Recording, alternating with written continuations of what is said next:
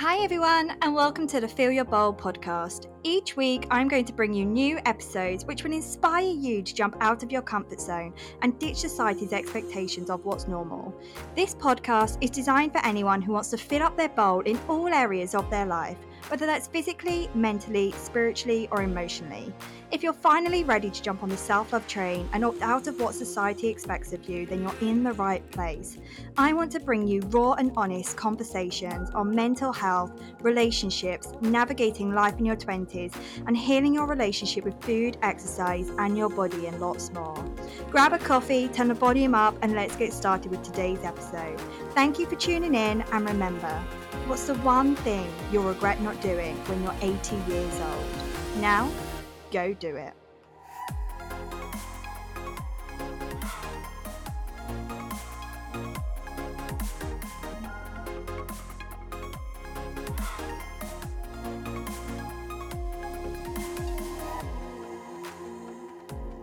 Hi, everyone. Welcome back to another podcast episode. I'm going to be completely honest with you.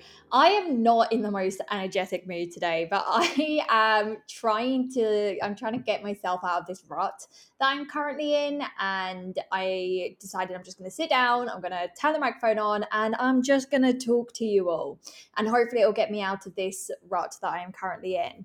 But today's podcast episode, I feel like is a really important topic. I think I say this during every podcast episode because every topic is important when it comes to healing your relationship with food, your body, and exercise. But we're going to be discussing letting go of being the healthy one and finding your identity again in eating disorder recovery. So, if you feel like you don't even know who you are beyond your eating disorder, then I want you to know that you are not alone. This is incredibly common because the eating disorder it can be all consuming to the point where it feels like it has just become your primary identity. And it can be a really challenging journey to rediscover who you are outside of an eating disorder, but I want you to know that this is a really important part of recovery. And it doesn't have to be incredibly scary. It can be fun, it can be exciting and inspiring. And it is the key to, or embarking on this journey, embarking on discovering who you are outside of your eating disorder, is the key to bringing joy and happiness back into your life. And so, when we think back to why eating disorders start in the first place, it can be for all different types of reasons. And each person has a very different and personal experience when it comes to why their eating disorder started. And it might start off innocent, it might just be an innocent diet that you went on that just got out of hand and it turned into obsessive eating. It might have been a way to try and regain control over your life. It might be as a way to just be healthy or it might have been a way to cope with difficult emotions. And so, however, it started for you, it might be different, but it turns into something that is so all consuming. And to other people, it looks like you have created this identity of being the fit one or being the healthy one. I know that I really resonate with this. Everyone knew me for being the person who would get up at 6 a.m. to go to the gym, and then the person that was going to say no to dessert when she went out for dinner because she was being good. And people congratulated me for it. People congratulated me for my motivation and told me that they were inspired by how motivated I was when it came to my health and fitness. But what they didn't know was how much I was struggling on the inside. To everyone else, it looked like I was the healthy one, but only if they knew the internal thoughts that I was having about food and exercise and my body and how my and how my behaviors towards going to the gym and what I was going to eat or not eat, how they were not driven by motivation. None of it was motivation. It was actually driven by my eating disorder and this desire to lose weight. This desire to lose weight was so strong that it was controlling my behaviors around food and going to the gym. So, to everyone else on the outside, I looked healthy. I looked fit, I looked healthy, I was living in a smaller body. And so to everyone else, I was just their inspiration to become motivated to go to the gym. People would tell me like how how great it was that I would go to the gym at 6 a.m. and they wish they were like me. And I would just shake my head and think, oh my gosh, if only you knew like you you do not want to be like me because these internal thoughts are I, I'm like trying to think of a word, but they are crippling they are so crippling and all consuming, and the obsessive thoughts can just completely take over to the point where you just don't even know who you are anymore because fitness and food has just taken over your life. I don't know about you, but being fit and obsessively monitoring my body, it had become my whole focus. And it was quite literally all I cared about. I would cancel plans so I could go to the gym. I would say no to going out for dinner because it would ruin my diet plan. I counted every single calorie that touched my lips. And before I knew it, I was obsessed. Obsessed with calories, obsessed with numbers, obsessed with weighing my food, obsessed with weighing myself, and just obsessed with going to the gym and burning off every single thing that I was eating. I had created this entire identity around being the fit and healthy one for myself. And the more people made comments, the more I felt like I had to keep going because I didn't want to let people down. I didn't want people to see me differently. I secretly I secretly liked the fact that they thought I was so fit and healthy and I welcomed that praise because it fed my disordered thoughts. So, I guess the big question here is how do you break free from this mindset? It is not an easy process because it can feel like you are grieving a part of yourself. But one of the first steps is confronting the underlying issues that are fueling your disordered eating and exercise behaviors and addressing that distorted body image that you might have, which is also fueling your disordered eating and exercise behaviors. It might be a control issue, as I mentioned at the start, the underlying issue is going to be very personal to you and it's different for each person. So it's so important to get personalized help and work with someone that can really help you get to that root issue of what is fueling your disordered eating and exercise behaviors. And one of the most important things for me was to learn that my worth is not solely tied to my appearance or being the fit one, and to challenge this ingrained belief and expectation that I had placed on, upon myself. Because no one else was calling me the healthy one or the fit one. They were making comments, but no one actually called me the healthy one or fit one. That was something that I had internalized, like based on what their comments were, I had internalized this belief an expectation. I had put that expectation upon myself. No one expected me to go to the gym at 6 a.m. No one expected me to say no to dessert. It was me. It was me that had put that expectation upon myself. So I had to challenge that. I had to challenge this ingrained belief that I had around food and exercise and what it was going to do to my body. So these internal beliefs that you might have, they are fueled by the comments that you might be getting from people in your life. So, for example, people would say things to me like, Oh, Lauren won't eat dessert because she's too healthy for that. Or, Lauren, you're so good for going to the gym before coming out on a walk and coffee today. I wish I had your motivation. These types of comments, they fuel disordered behaviors. So maybe you need to set boundaries with the people in your life.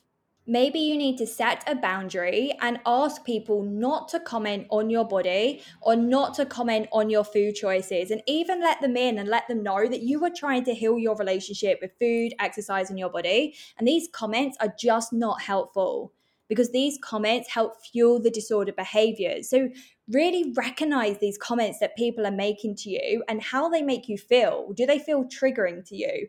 Because if someone had said to me, Oh, Lauren won't eat dessert because she's too healthy for that, that would have triggered the fuck out of me. Like, it would have triggered me so badly to the point where I'd, I'd throw my hands in the air and say, No, I'm not going to eat dessert then. If that's what you think, if that's what you think of me, like, I'm not going to eat dessert because I had to stay within this persona. I had to stay within this idea that someone had of me. I couldn't step outside of that because they thought I was the the fit and the healthy one. I thought I was the fit and the healthy one. I had labeled myself as that, so I had to stay within that that arena. That arena, I had to stay within the realm of being fit and healthy. I couldn't step outside of that because I was too worried about what people would think of me as well. So, if this is something that you are resonating with, then maybe it's time to set boundaries with the people in your life. And if something does trigger you, it is triggering you because you have internalized a belief around that comment. So it requires a conscious effort to question and examine your beliefs you have to really question and examine your beliefs that you have around yourself, around food, around exercise, and around your body. Start asking yourself what are the beliefs that you have internalized and why have you held on to these beliefs? Where did these beliefs come from? Did they come from the media? Did they come from social comparisons? Did they come from comments that people have made? Or past experiences, become very aware of the internalized beliefs that you have because that is when you can start to challenge them. You have to be aware of them first, and then you can start challenging them. And understanding the root cause of these beliefs and where they came from can really help you gain a deeper perspective and recognize that these beliefs they might not actually be your own they might actually be external influences that you have then internalized, and you can then choose do I want to continue believing this? Is this belief serving me? It might have served you up until now, but it might no longer be serving you. And that's okay. It is okay to change your beliefs. So once you identify the beliefs and identify that they are not actually yours, you can actively work on reframing them. So you can start to challenge this notion that your worth is solely tied to your appearance or your worth is tied to being the fit one.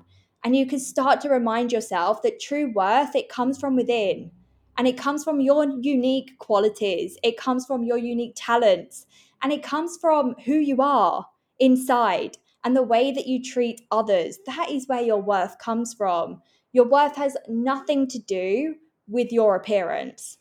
And so the process of challenging these ingrained beliefs, it does require a lot of introspection, which means you need to go within, you need to start reflecting within. You need to build your self-awareness and build a willingness as well to question these narratives that you have held on to for so long this narrative of i can't eat dessert otherwise it will make me gain weight. Who who said that? Where did that belief come from? Why do you believe that you can't eat dessert otherwise it will make you gain weight? Because one meal or one food one snack it is not going to do anything drastic to your weight to your body. We have to start looking at your overall health and looking at your diet as a whole looking at what you eat over the course of a month, two months, three months, not just one meal. Okay, so one technique that I find super helpful, which you of course know what this is, but it is journaling. So when you are reflecting, journaling is amazing and writing down your thoughts, these beliefs that are coming up for you about yourself and exercise and food, and then any triggering situations that you encounter as well. You can write these down and you can then objectively analyze these journal entries that you write and question the validity of the beliefs and then seek evidence to support more positive and realistic perspectives. Okay, so I'm just going to repeat that. so, you want to write down your thoughts, your beliefs, and any triggering situations that you encounter around these thoughts and beliefs. I then want you to really question the validity of the beliefs and then seek evidence to support more positive and realistic perspectives, the perspectives that you want to believe and then start repeating them to yourself. Start reframing your mindset so you feel inspired instead of drained by these obsessive and constant thoughts around food and your body. Okay, because part of letting go of this identity of being the fit one is finding your true self and building a new identity for yourself an identity that is based on your values, your purpose, and not what your eating disorder wants, but what you want. You want to find an identity based on what you want and not what your eating disorder wants. And one way you can do this is by exploring different interests and passions and values that go beyond your physical appearance. I want you to really step away from anything physical. And I want you to write a list of activities that align with your values, activities that bring you joy, activities that enhance connection with your family and friends, and help you rediscover new hobbies and then one by one, I want you to start engaging in these activities. You can choose one activity to engage in per week, or even if you start off a bit smaller and you do every other week, and then you start building upon that week by week until maybe you're doing a couple of activities per week. And you don't have to love every single activity. That is not what this is about. This is an exploration to find out what you do like, and it's about coming back to yourself. Slowly but surely, you will begin to redefine yourself and create a new identity based on your authentic self. Okay, so finding this new identity and redefining yourself is about engaging in activities that make you feel fulfilled, that make you feel joy, that make you feel purpose, that make you focus on personal growth, and nurture your mental and emotional well being. Instead of the focus being on just changing your physical appearance, you want to really nurture your mental and emotional well being and spiritual well being as well. I'm a very spiritual person. I don't really speak too much about that on the podcast, but I am. I'm definitely a very spiritual person. So, some example of activities that you could start doing this is a long list I've written down actually. I've got some notes and I have a long list written down here. Um, but you could start doing things like clay or pottery classes. You could go for dips in the ocean. You could just dance around your bedroom with no focus on numbers or burning calories, but just about feeling the music and having fun. You can go for coffee and a croissant with a friend. You can start writing. Maybe you want to write a book. Maybe you want to write a poem. Maybe you're incredibly creative and you need that creative outlet. Maybe you want to start volunteering or camping or engaging in random acts of kindness or reading, gardening, napping, board games, painting your nails, anything. It can be absolutely anything. Just write a really long list and just start trying everything. It's about trial and error. You're not going to love every single activity that you engage in, and that's okay because it is about learning learning about yourself again and finding the activities that you love and you resonate with. And I want you to surround yourself with a support system that understands and respects this journey. Tell the people you trust what you are doing and how you've been feeling. And then maybe they join along with you as well. If you tell them what you're up to, and maybe they want to find a new hobby. And so, this is a great way of building a deeper connection with the people in your life. It is so important to have people around you who you can openly discuss your experiences with and find encouragement from. Okay, so when you redefine your identity outside of your eating disorder, it will be transformative. You will learn to like yourself for who you are, and you will begin to embrace your strengths and imperfections because no one is perfect.